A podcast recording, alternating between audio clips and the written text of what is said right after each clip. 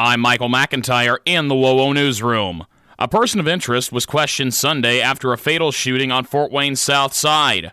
According to the Journal Gazette, several witnesses called police around 1 a.m. Sunday morning to the 7900 block of Decatur Road, where a man was suffering from an apparent gunshot wound. Paramedics pronounced him dead at the scene. Police did not elaborate on the person of interest, saying only that one was being interviewed and that the incident remains under investigation. If ruled a homicide, it will be the county's 38th this year. There were 43 homicides in 2020.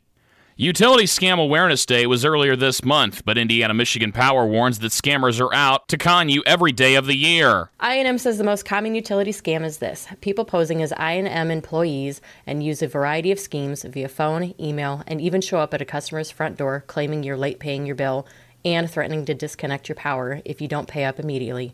They often demand a wire transfer, gift card, or urge customers to buy a prepaid debit card and use the card to provide payment. The utility says to be aware of anyone who tells you to call a different phone number to make payment arrangements or anybody who requests your social security number, I&M account number, credit card, or bank info.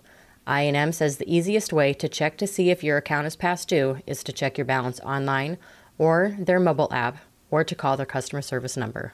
Babette Kimes, WOWO News. One person is in the hospital with non life threatening injuries after a shooting Sunday.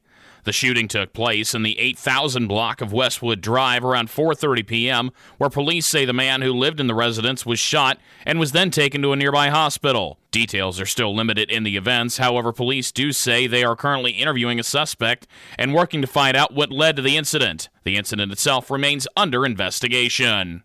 More than 20,000 pills have been found in Indiana that don't contain what they're believed to be by users, and that could have deadly results. Indiana police are warning people statewide about counterfeit pills that could contain fentanyl. Police in Fishers, Indiana found fake pills that are being marketed as prescription pills.